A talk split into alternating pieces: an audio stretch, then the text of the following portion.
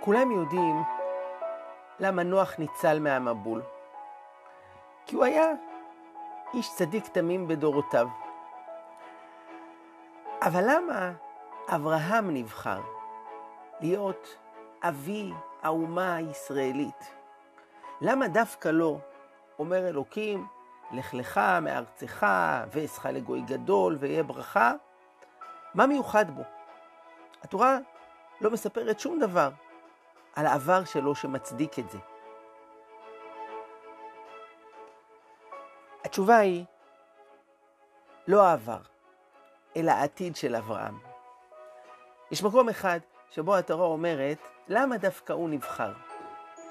כי ידעתיו למען אשר יצווה את בניו ואת ביתו אחריו, ושמרו דרך השם לעשות צדקה ומשפט. אברהם נבחר כי הוא המתאים ביותר להיות אבא, האבא של העם היהודי. הוא זה שידע לחנך את ילדיו ולהעביר להם את הערכים ואת האמונה בהשם יותר מכל אחד אחר. אבל זה מעניין שדווקא אדם שנבחר להיות אבא,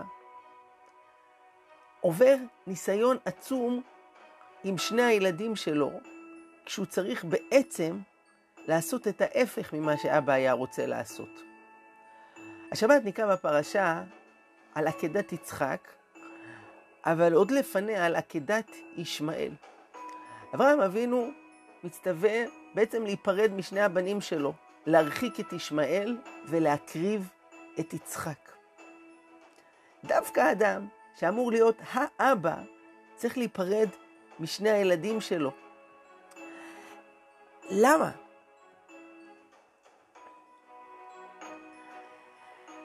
כל נער בר מצווה, כשעולה לתורה, אבא שלו אומר, ברוך שפטרני מעונשו של זה. כלומר, מעכשיו אני כבר לא אחראי על העולם הרוחני שלך. הכדור בידיים שלך, בהצלחה. לא נעים להגיד, אבות אומרים את זה, אבל הם לא כל כך מתכוונים לזה.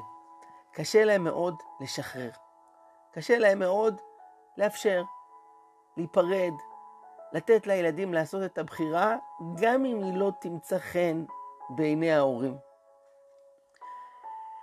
כשמדובר בבני זוג למשל, בגלל שהתחלנו את ה-20 שנה הראשונות לפחות, כשכל אחד מאיתנו חי בבית אחר, משפחה אחרת, אז גם כשאנחנו מתחתנים, אנחנו מבינים שאומנם זו אשתי, אני בעלה, אבל היא זה היא, ואני זה אני.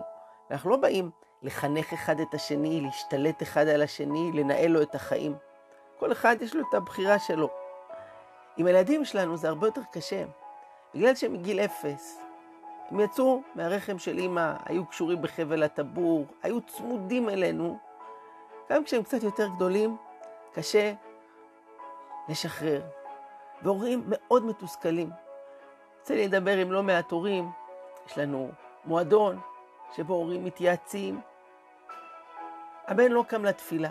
כמה ללחוץ עליו? הבת עושה דברים שלא נראים לנו. עד איזה גיל אנחנו יכולים לקבוע, להחליט בשבילה, לכפות אותה?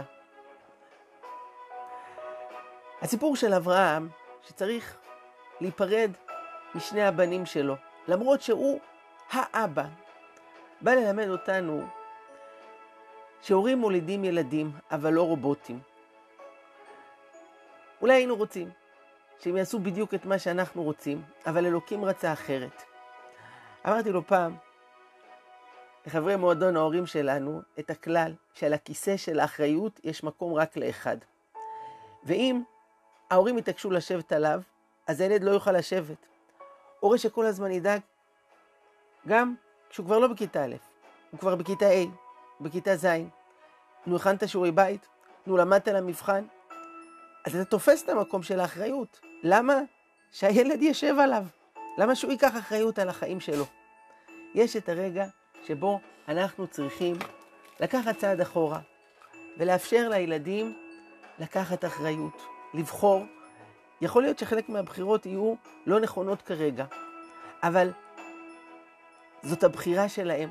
אנחנו יכולים מהצד לעודד, להציע, לכוון, אבל דווקא המרחק הזה, הוא מאפשר שיצמח פה ילד לאדם בוגר, עם אחריות ועם בחירה ועם חיבור אל הטוב, שיהיה לא בגללנו, לא כי הכרחנו אותו, לא כי אנחנו מנהלים אותו, אלא כי הוא רוצה בזה, והוא מאמין בזה, וזה באמת שלו. שיהיה בוקר טוב ובשורות טובות.